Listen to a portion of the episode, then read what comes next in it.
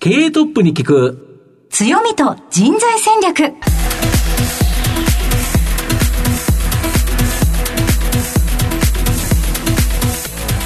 毎度相場の福の神こと藤本信之です。アシスタントの飯村美希です。経営トップに聞く強みと人材戦略。この番組は相場の福の神藤本信之さんが注目企業の経営トップや人材戦略を担うキーパーソンをゲストにお迎えしてお送りします。企業を作るのはそこで働く人ということなんですが、ゲストには毎回事業戦略上独特の強みとその強みを生かすための人材戦略、じっくりとお伺いします。この後早速トップのご登場です。この番組は ジェイエーシー リクルートメントの提供でお送りします。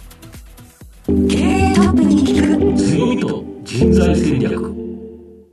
経営トップに聞く強みと人材戦略。本日のゲストをご紹介します。東証スタンダード上場、証券コードなないちきゅういちイントラスト代表取締役社長桑原豊さんにお越しいただいています。桑原さん、本日どうぞよろしくお願いいたします。こちらこそよろしくお願いいたします。では早速ではありますが、御社の事業内容のご紹介をお願いいたします。はい、総合保証サービス会社でございまして、えー、アパートやマンションに入居される時の、えー、保証人、まあ、基幹保証としてそういったものを提供している、まあ、その他に医療ですとか介護ですとか養育費ですとか、まあ、あの保証を中心とした商材を提供させていただいております。ありがとうございます。また後ほど事業内容についてはじっくりと伺っていきたいと思いますが、まずはトップは企業にとって大切な人材であり強みでございます。トップのお人柄に迫っていきたいと思いますので、しばし質問にお付き合いどうぞよろしくお願いいたします。はい、お願いいたします。では桑原さん、生年月日を教えてください。しょうわさんじゅうさんねんじゅうがつのにじゅういちにち、今年ろくじゅうろくになります。将来こうなりたいなど夢はありましたか？えーと、漠然とはありましたけれども、やっぱり、えー、社会に出て、えー、活躍してビジネスマンとしてえー、そこそこの成功はしたいなというのはあの漠然とではありますけれどもあったような気がします。あ、ビジネスマンとして、はい、というイメージが終わりだったんですね。はい、その後ではどのような進路をたどられるのでしょうか？はい、公立の学校をずっと行って、まあ、大学は私立の大学へ行くんですけれども、特に自分で、えー、記憶に残るのは学生の時によねんかん、えー、家庭教師のアルバイトをやりながら、えー、ガソリンスタンドでのアルバイトをずっとやっていまして、はい、えーと、これはよねんかんきっちりやって、そこのあのオーナーさんにも卒業する時に、えー、よくやってくれたと言って褒めてくれてですね、えー、アルバイトであるにもかかわらず送別会をみんなでやってくれたり、はい、まあ、そんな車が好きだったもんですから、あのガソリンスタンドで車の下に潜ってオイル交換をしたり、えー、大きなトラックのパンク修理をしたりですね、はい、あのそんなことをやりながら、まあ、楽しく過ごしていた時代だったかなと思います。よねんかんなかなか大学生ってあっちもやってみたいこっちもやってみたいってなりがちですけれども、うん、そうですね、はい、なんか居心地が良くて、同じようにあの学生アルバイトが何人かいたんで、まあ、話も合いましたし、うん、まあ、年代が同じなので、まあ、あのなんとかよねんかんやらせていただいた感じですかね。はい、いろんな大人との出会いもありそうですね。そうですね、あの結構トラックの運転手さんもいますし、えー、お金持ちの会社に乗った方もいらっしゃいますし、えー隣があのディーラーだったんで、はい、そのディーラーの、えー、修理の担当の方がつなぎを着ながら車を保管できたりとか、まあ、いろいろこういろんな人との接触っていうのはあのさせていただいたかなと思います。社会人のスタートはどちらだったのでしょうか？社会人のスタートは、えーと、外資系の損害保険会社でした。そのガソリンスタンドのところに一つきっかけがありまして、はい、そのオーナーさんの息子さんがえー、大学を卒業して、まあ、オーナーさんなんでそのお店に自分自営のお家に入るわけですけど、学生時代のお友達がやっぱり損害保険会社に勤めている方がいらっしゃったらしくて、えー、その当時の損保はですね、すごく賞与が高かったんですよ。あ、えー、あのじゅっかげつ、はい、年間でじゅっかげつの賞与が出たんですね。でろくがつにごかげつ、じゅうにかげつにごかげつ出て、たったにじゅうにかげつぶん出るって。そうです、そうです、えー、にじゅうにかげつぶん出たんです。そうですね、しがつに入社しますけど、うん、まあ、最初の賞与がろくがつとおか、次はじゅうにがつのとおかで、うん、えー、出るわけですけど、学生時代の友達に、えー、しちがつぐらいに会った時に、いや賞与みんなどのぐらい出たって言ったら、出ないよそんなもんと、うん、いう子もいればよんまんかなとかごまんかなとかって言われたんですけど、うん、あの私ろくがつのとおかにもらったボーナスが手取りでななじゅうまんぐらいあったんですよ。すごいですね。だからもう桁違いに高くて、ああ損保にしてよかったとその時ちょっと思いましたけど、まあほんで当然ながらじゅうろくがつとおかじゅうにがつとおか一日たりとも狂いなく毎年毎年、うん、あの賞与をもらいまして、でもそれだけやはりあのお忙しいお仕事だったのではないですか。うん、どうなんでしょうね。あの私が入社して配属になったところはあの本社のすぐ裏にある、まあ、東京支店というところだったんですが、その東京支店の支店長さんが、まあ、どうも名物支店長らしくて鬼の支店長でですね、私どもあの新入社員で入った社員はえー、朝のしちじはんに会社へ来いと言われて、まあ、今だったらそんなこと言えないんでしょうけども、しちじはんに来て、そうするともう支店長いるんですよ。えー、で支店長は一体何やってるかっていうと、なんか奥さんが作ったお弁当を食べてるんですけど、はい、玄米のご飯と味付けをしない人参ときゅうりかなんかの、はい、これがお弁当で毎日それ食べて、健康のためにそれ食べてるんです。で我々しちじはんに行くともういらっしゃってて、でその後そこから何をするかというと、当時ですね、まあ、ブラインドを開けて、新入社員ですからブラインドを開けて、給茶器、お, お, 湯 お, 湯お茶が出る、あ給茶器にお湯を入れて、はい、でテーブルを、先輩のテーブルを全部拭いたりなんかすると、まあはちじぐらいになるわけですね。そうするとぼちぼち先輩たちがおはようって来るんで、おはようございますって言って、でそれからこう自分で取扱規定集だとか約款なんかをとにかく読まされるわけですね。読まされるとも自分で読んでるわけですね。はい、そんなことやってるとくじになって、それから、えー、朝礼が始まると、まあ、こんなのをいちねんかん必ずやらされるような、まあ、そういった視点で、で夜はだいたいくじはんじゅうじぐらいに、うん、あの執務は終わるんですけれども、大体もう酒飲みの先輩が多くてですね、はい、じゃあ軽くにせん回避で行くかっていうのを毎晩やるわけですよ。で、私酒が飲めないんですね、基本的に。あ、そうですか。お酒があまり得意じゃなくて、すぐ赤くなってドキドキしたりしちゃうんですけど、はい、まあ先輩たちはお酒が大好きで、はい、何のこう理由もないまま、じゃあ一杯行くかっていうわけですね。で、行くと当時はですね、まあ、まあ結構いろんな議論をしましたね。会社のことだとか仕事のことだとか、いろいろこう、広角は飛ばしながら、こういろいろこう議論したとき、そ、そこはそこでいろいろ勉強になったなと、は思います。で結局じゅうにじ終電まで飲むわけですね。うんうん、でそれからまあ朝も迎えるわけですけど、もう帰りヘトヘトになってですね、そうですよね、えー、あの駅の手すりにつかまりながら階段を降りた覚えがあります。まあそんな時代だったですね。はい、ああそうでしたか。はい、それそちらではどのくらいお勤めだったんですか。えー、と約じゅうねん、はい、え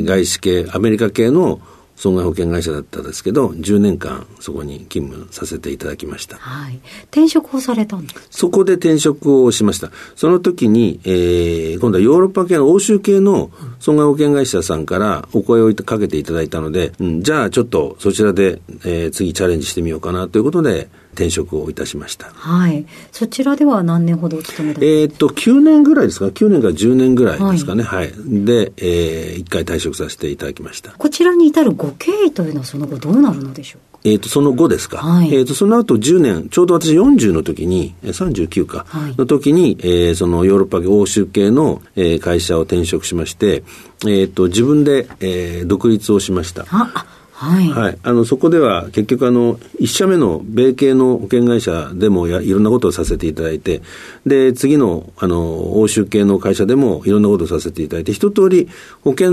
の販売についてはなんかこうご縁をいただいていろんなことをさせていただいたので、一通りこうなんか見せていただいたかなと思って、まあ、その時にいろいろこう個人的にもあの講師ともどもいろいろこうお付き合いをさせていただいた方がいたので、その方たちと、まあえー、ビジネス的にコラボレーションさせていただきながら、一旦そこでコンサルティング的な保険とか共済とかそういったものを中心としたコンサルティングをやろうということで、えー、独立をして、ちょうど赤坂の、はい、はち丁目のちっちゃな、えー、さんじゅう平米ぐらいのオフィスを借りてですね、えー、古物屋さんから机を買ってきたり、うん、自分でブラインドをこう窓につけたりしながら、そこからまあスタートして、まあ、株式会社ではありましたけど自営をさせていただいたというところが、まあ、その時代ですかね。うん、はい、よんじゅうからよんじゅうご、ろくぐらいまでは、うん、えー、その個人事務所的なもので事業していたというところですかね。そして現在に至る、はい、ということなんですけれども、はい、こちらはどのようなご縁でしょうか。えー、とちょうどよんじゅう、今申し上げたよんじゅうご、はい、ろく、ななぐらいの時に、えー、と今でも、まあ、あの親密な付き合い、もしくはイントラストの株主になってもらっている会社さんがあって、まあ、非常に親しくさせていただいてるんですけど、まあ、その方たちと私ともう一社、あの投資銀行さんがあったんですが、まあ、そこの社長さんも、えー、非常に仲良くさせていただいたんですが、そういったの、まあ、基本さん社で、えー、新しくビジネスやろうというような、まあ、話になりまして、その時ちょうどですね、今我々もやってます家賃債務保証のえー、商材が少しずつちょっとこう日の目を見始める時期がありまして、うんうん、でまあ私とその今でも言っていただいている株主さんとその投資銀行さんと、まあ、さん社でいろいろこう自分たちの持ち分を出し合って、えー、益務を提供していけばこれもしかしたら上場できるかもよと、うん、っていう話があってですね、じゃあやってみましょうかっていうんで始めたのがにせんろくねんのさんがつにスタートしたというところでしょうか。はい、ありがとうございます、はい、えさてここまでたどり着いてまいりました。皆さんにはどのように伝わりましたでしょうか。この後は組織の強みと人材戦略に迫っていきます。経営トップに聞く強みと人材戦略。今日のゲストは東証スタンダード上場証券コードなないちきゅういちイントラスト代表取締役社長桑原豊さんです。まあ、御社は総合保証サービス会社として、まあ、現在の主力はこの家賃債務保証サービスということなんですけど、家賃債務保証サービスちょっと詳しく教えていただいてよろしいでしょうか。当社のホームページをご覧いただくと、うん、最初にバーッとこう文字が浮き上がってくるんですが、はい、そこには信頼の真ん中にという言葉が出てくるんですね、はい、アパートやマンションをお借りになるときに、はいうん、アパートマンションを持っていらっしゃるオーナーさんと入居する、うんまあ、入居者さんと、うん、この方たちの間には賃貸借契約というものが発生して、ねね、お家賃を払うのでこの部屋に入りたい、うんまあ、この部屋をお貸しするのでお家賃をくださいという、まあ、基本的なそういった賃貸借契約があります。で、うん、基本的にはそこには信頼関係があるんですが、うん、さらにその信頼関係を盤石なものにするために、うん、我々は連帯保証人という立場で間に入りえ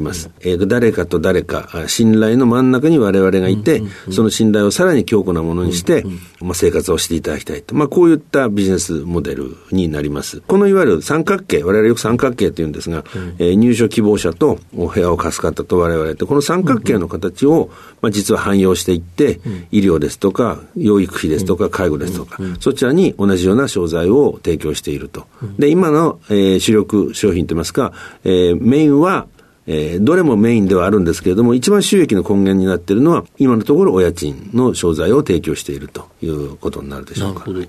まあ、賃貸住宅に入るときって、はい、昔はそのいわゆる連帯保証人という形で、はい、人がという形で、はい、例えば親とか、まあ、親戚とか兄弟とかそういうのにそういう方にですね、あの印鑑ついてもらってあのお願いしに行ったということなんですけど、今は企業がやってるということですよね。そうですね。あの、まあ、我々のような基幹保証を提供提供している会社さんをご利用になっている、うんうんえー、オーナーさんであったり、うん、不動産管理会社さんがまあほとんどだと思います、うんうんうん、不動産管理会社さんは、うんえー、今おそらくこういった基幹保証を使ってない、うんえー、管理会社さんはおそらくもうほぼないんじゃないかなと思います。契約ですので言った言わないではございませんし、えー、そういった立て付けの中でしっかりと保証を取り付けて、まあ、安心してお部屋を貸したい、えー、もしくはもし何かの理由で一時的にお支払いができなかったとしても、うん、我々が一旦建て替えて大弁償をすることで、うんうんえー、もう一度こう正常な状態に復活していただく機会が取れるということで、うん、こういった家賃の滞納保証、これは非常にこう使い勝手のいいものなので、あの皆さんに好評をいただいているかなというふうに思います。これあれですよね、民法の改正とかもあって、まあ、これが追い風になって一気に急拡大したっていう感じですか。そうですね。それはあの明らかに、えー、拡大したと思います。民法改正は、うんまあ、簡単に言いますと、今までその連帯保証人になった方がですね、うんうん、最終的なその債務を負って、そうですね、中には破産してしまった方もいるようなので、要はすごい金額来ちゃうっていう、思いもしない金額が来ちゃう。そうですね。あの、そういったところをちょっと防がなきゃいけないということで、上限規定というのが設けられまして、うんえー、一定の金額以上にこの方に連帯保証人請求しちゃいけないよという話になります、うん、でもしくは連帯保証人の方にこんだけ の,、うん、あの一緒の連帯の債務を負うことになるんですよ、うん、ということを伝えて了解していただかないと、うんえー、その契約は成立しないというふうになったわけですが、うん、今度そうなるとですね、うんえー、貸す側の方たちから取ってみると上限がありますから、うんはい、満額保証してもらえないのって話になる、はいはいはい、ところが我々のような企業がですね、うん、ご提供する基幹保証であれば、うん、上限規定に当てはまらないので、借りる側の方も、うん貸す側の方も安心してこの商材を使えるねということで、まあ、これはあの明らかに追い風にはなったと思います。あと今まで御社はですね、にせんじゅうきゅうねんさんがつ期から売上高が約さんじゅういちおくえん、さんじゅうろくおくえん、よんじゅうにおくえん、よんじゅうきゅうおくえん、ろくじゅうごおくえんとですね、安定的ににけた以上成長しており、まあ、今期も増収増益予想、この高成長の秘密教えていただけますでしょうか。あの家賃債務保障の商品もそうですし、はいはい、医療もそうですし、まあ、ある意味介護も、うん、全ての我々の商材というのはフローとストックで動いています。例えばお家賃の保証の場合はですね、ご契約いただいた方に初回保証料をいただくんですが、同時にえっと毎年毎年更新料というのをいただきます。これがあのストックで積み上がっていくので、え一旦ご契約をいただいたお付き合いをさせていただいた入居者の方たち、もしくは管理会社さんであればですね、毎年毎年こうその管理会社さんが管理コストが増えていけばいく分だけ、うんうんうん、まあ、我々が、えー、お預かりする保証が増えていくということで、まあ、フローとストック両方なので、うんうん、あのこういった安定的な増収増益をお伝えできるのかなと思います、うんうん、今の収益売上高の柱っていうのは家賃債務保証ということだと思うんですけど、はい、御社みっつの分野、医療、介護、養育費、このみっつの保証事業を日本で初めて取り組まれている。例えばこのみっつ、医療ってどういうような保証をするんですか。医療の保証はですね、はい、病院に、まあ、もちろんどなたも好きで病院に入る方は、まあ、基本的にいらっしゃらないと思うんですが、まあ、そうですよね。あの病気になっちゃったからとか怪我しちゃったからとかそういうことですね。で病院にもちろん行くわけですけれども、はい、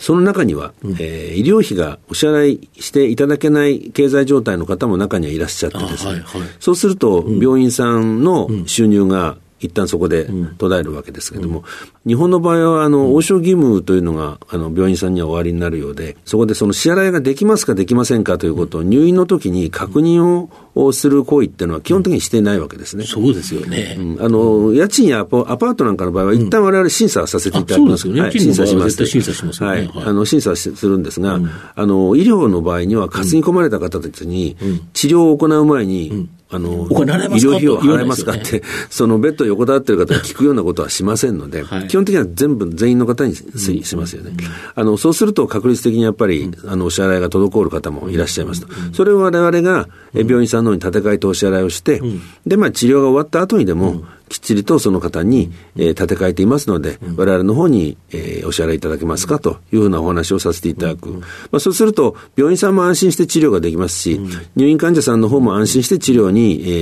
ー、受けていただけるということで、これが医療費用保証です。ところが、まあ、家賃なんかの場合は入居する側の方がその保証料というのを払っていただけるんですが、医療の場合は病院さん側からえー、その保証料を払っていただいて、うん、あの我々は保証させていただくと、ちょっとあの保証料をいただく側の方たちが違うと、えー、違うという、ちょっと違ったところはあるかと思います、うんうん、ただ医療機関は今まで困ってたんですよね。そのようですね。あの我々が想像する以上に、うん、あの各病院さんは、うん、えー、未収金が発生していたようで、うんうんうん、あのまあ、医療機関なので当然ながら医療を提供していただくことがもちろん主たるえー、お仕事なんだと思いますが、うんうん、あのやはり一定の割合で滞納が発生していると、未払いが発生していると、でそれを結局入院患者さんにお知らせをして入院患者さんにお支払いしていただくっていうのは、うん、まあ、あのそういったインフラを整えている病院さんも中にはございますが、ほとんどの病院さんが中にいらっしゃる事務局の方ですとか、うん、まあ、そういった方たちがやってらっしゃると、うん、えー、当然ながら回収のプロではもちろんございませんので、まあ、そうですよね、金融のプロじゃないですもんね、うん、なので非常にこう、えー、ストレスにもなったと思いますし、うんうん、あの技術的にもいろんなご経験のない方たちがされてたわけで、うんうん、そこはまあ効率的にですね、うん、まあ、処理をしていく、まあ、ストレスなく、うんうん、えー、医療行為に専念していただくということからすると、まあまあ、非常に我々の医療費用保障というのは、うん、あの病院さんからはご好評いただいている内容かなと思います。今後伸びそうだということですよね。そうですね、はい、うん、あと介護介護ってどこ保証するんですか。はい、アパートマンションと同じように介護施設に入所を希望される方、はい、老人ホームとか入るときに、はい、えー、サービ、サービス付き高齢者住宅ですとか、はいはい、有料老人ホームですとか、はい、こういったところ、あのー、実はえー、施設があって入所を希望されると、うん、でこちらもやっぱり、えー、連帯保証人を今まで取っていたケースがあります。もしくは入所する際に金額的に大きなものからそうでないものもあるかもしれませんけど、大きなところだと数億円入れてくださいと、はいはいはい、にじゅうねんかんぶん前払いしてくださいとかっていうものがあったんですが、うんうん、まあ、数千万数億円を簡単に払える方ってそんなにはいないんじゃないかなと、えー、思いますが、でもやっぱり必要に応じて、うんうん、えー、そういった施設にお入りを希望される、入所を希望される方がいるとするならば、うん、あのその、えー、預かり金みたいなのをぐっと下げて、うん、でその分我々が期間保証で入りますので、うん、安心して入所してください、もしくは安心してサービスを提供さ、してあげてくださいと、うん、まあ、こういった意味で、えー、介護費用をやっています。うん、でスタートした時はあんまりこう滞納がないかなと思って、うん、っていたんですが、うん、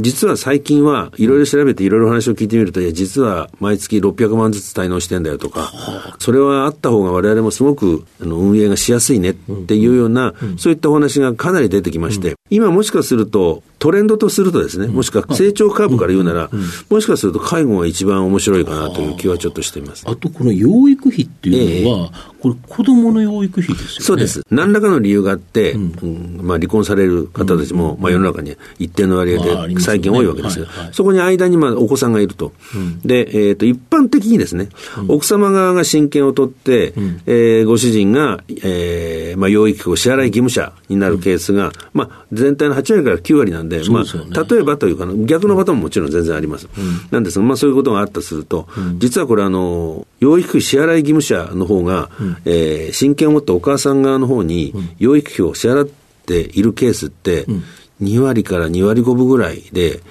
逆に言うとななわりからななわりごぶって、えー、ななわりごぶまでいかないかもしれませんが、うん、ななわりぐらいは払ってないですね。えー最初払うっていう約束ですよね、えー、えーとそれは口頭での約束ももちろんあるんですけど、うん、一般的には公正証書を結んでいたわけです、ねはい、そうですよね。離婚するときに、うん、離婚協議書とか公正証書を結ぶんですけれども、はいはいはい、それが実際離婚されてるケースっていうのはさんわりあるかないかじゃないかなというふうに思います。そうするとあのまあ、親権を取られた方がお母さん側の方だとすると、残念ながらですね、日本の女性の、まあ、母子家庭なら母子家庭の平均年収ってさんびゃくまんあるかないかなんですね。ちょっと低いですよね、さすがに。そうすると、その方たちにとって、平均よんまんさんぜんえんぐらいの養育費なんですけども、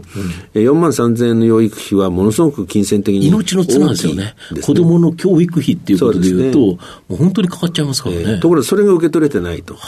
で、離婚した時の理由が、まあ、円満に離婚しているんだったら別ですけど、うんうんうんまあ、中には ディーブイ があったり、うんうんえー、中にはこうもう二度と会いたくもないっていう離婚もあるわけで、ねうんうん、そうすると払ってもらえないからといって、うんえー、連絡をすることすらも嫌だと、うんまあ、確かに嫌ですよねということもあってですね、うん、でまあ我々がであるならば一旦我々が立て替えさせていただいて、うんうん、第三者である我々が請求する形のものが作れないかなということで、えー、開発したのが養育費保障です。これだけどこのみっつとも社会的にすごく重要なことですよね。医療をする人、介護をする人、まあ、子育てする人、はい、みんな大変なのに、はい、それがお金が払ってもらえない、はい、困っちゃいますよね。そうですね。それをきちんと御社が総合保障会社として保障する、はい、だから安心安全に医療介護もできるし子育てもできる、はい、やっぱり社会的に素晴らしいことですよねと思っていて、自信を持って今推進しています、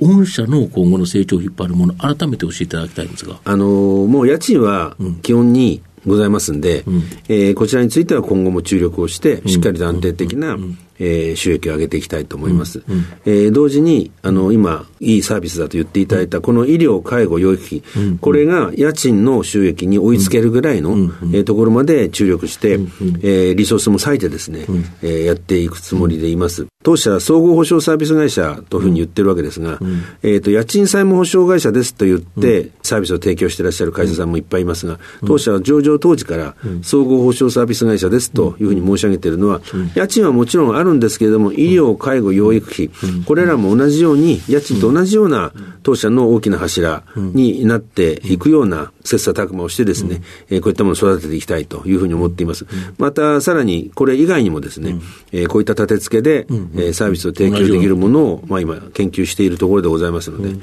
あの本当の意味での総合保障サービス会社として、うんうん、社会に貢献できるような会社になっていければなというふうに思っています。でそんなイントラストを支えているっていうのは、当然イントラストで働いている人の力、人材ということだと思うんですけど、はい、御社グループで今何人ぐらい働いてるんですか？えーと、今社員でにひゃくめいぐらいで、はい、派遣さんなんか入れるとさんびゃくにじゅう、さんじゅうめいぐらいいると思います、はい、正社員でざっくり何人がどんな仕事してるんですか？えーと、全体のですね、まあ、にひゃくにん、にひゃくすうじゅうにんに立つと、はい、営業がだいたいよんぶんのいち、にじゅうごパーセント ぐらい、うん、からあの立て替え払いをするので回収をさせていただかなきゃいけないので、はいはいはい、コールセンターまで入れると よんじゅっパーセント ぐらいになりますが、うん、実際社員とすると さんじゅうごパーセント ぐらいがそこの人材で、うん、あとまあバックオフィス、うんえー、いろんなあの他のサービスもやってますので、それが約 よんじゅっパーセント 弱ぐらいという、まあえー、割合でしょうか。なるほど、はい、でそんな人材を新たに入ってもらうには、一つは、えー、新卒入社というのと、はい、いわゆる経験者採用、中途入社というのがあるかと思うんですけど、はいはい、御社の場合どういう形でやられてるんですか。えー、と新卒は、えーはい、確かろくねんぐらい前から、はい、あの毎年定期的に、うん、で毎年徐々に徐々に人数も増やしていっています、うんうん、で中途は中途で、まあ、エージェントさんにお力を借りたりしながらですね、うんうんえー、優秀な人材をこうご紹介いただいて、うん、当社のイメージに合う方、うん、そして、まあ、先方の、えー、応募してくださる方においても、うんえー、当社一生懸命頑張れるというようなコミットをしていただいた方たち、うん、そこで相互のコンセンサスが取れた方たちに、うんえー、活躍していっていただけると、うんまあ、あのいうふうに感じています。なるほど。今年のしがつは何人ぐらい入社予定になるんですか。今年のしがつ、これはあの新卒であれば、はい、今年のしがつははちめい、はち名ですか、入社していきます。この新卒の場合ですね、望む人物像になるものございますでしょうか。まあ、明るくて元気な子ってことはもう大前提で、うんうん、あとはですね、目的意識をしっかり持って自分が何を何のために、うんうんうんえー、しなきゃいけないのか、そしてその、うんうん、それを達成するために、うん、今この時点で何をしなきゃいけないのか、うん、あのよく社員にも言うんですけど、うん、なぜっていうこのワードを常に頭の中に、うんえー、描いておいてほしいと、うんうん、なぜなんだろうなぜなんだろうってことをしつこいぐらいまで、うんうんえー、そのことに当たるときに、うん、頭の中で唱えながらあの進んでくれと、うん、それをしないでもう通り一遍の話でことを進めてしまうと、うん、物事の本質がわからない、本質がわからないと、うん、お客さんのニーズもに応えることはできないということなので、うん、あの自分をある意味疑って、うん、なぜという言葉を繰り返して仕事に当たってくれる、目的意識をしっかり持って仕事に当たってくれる人材を育てていきたいなというふうに思います。でまあ、この番組ちょうどお昼にやってるんですけど、ええ、社長ランチは何を食べることなんですか。ランチはですね、うん、あの会社はあの、うん、麹町なわけですが、麹町ですよね、はい、あのだいたいみっつかよっつのお店に絞られてしまって、はい、それをですね、いっしゅうかんにぐるぐるぐるぐる回りながら食べている状況です。何屋が一番好きですか。あの、いつも行くのは、はい、あの、町中華のお店で結構美味しいお店があって、はい、そこか、はい、えっ、ー、と、ちょっと美味しいお蕎麦屋さんがあったりして、はいはいはいえー、そこか、カレー屋さんが多いんですよ。カレー多いですよね。はいはい、確かに。で、あの、インドカレー屋さんが多かったり、結構有名な、あの、欧風カレーがあったり、はいはいはい、その辺のカレーと日本そばと、町中華。これをぐるぐるぐる上がってるかもしれません。はい。ありがとうございました。改めまして本日のゲストは、イントラスト代表取締役社長、桑原豊さんでした。桑原さんありがとうございました。こちらこそありがとうございました。経営トップに聞く強みと人材戦略。東証プライム上場 ジェイエーシー リクルートメントは、世界じゅういっかこくに展開するグローバルな人材紹介会社です。スペシャリストや管理職の人材紹介を通じて、長年にわたり多くの企業の成長に貢献した実績を持ちます。当社では、役員、シーエフオー、シーアイオー、本部長、社外取締役などの経営幹部層の人材紹介に特化した専門部署、ジェイエーシー エグゼクティブを構え、企業の経営課題解決を支援しています。経験豊富なコンサルタントが経営課題をヒアリングし、課題解決に導く人材をご紹介いたします。企業の経営改革を担う人材など、経営幹部の採用なら、東証プライム上場、証券コードにいちにいよん、ジェイエーシー リクルートメントにお任せください。お送りしてきました経営トップに聞く強みと人材戦略、そろそろお別れのお時間です。今日のゲストはイントラスト代表取締役社長桑原豊さんでした。それではここまでのお相手は相場の福の神こと藤本信之と飯村美希でお送りしました。次回のこの時間まで、ほらまたお昼やで。経営トップに聞く強みと人材戦略、この番組はジェイエーシー リクルートメントの提供でお送りしました。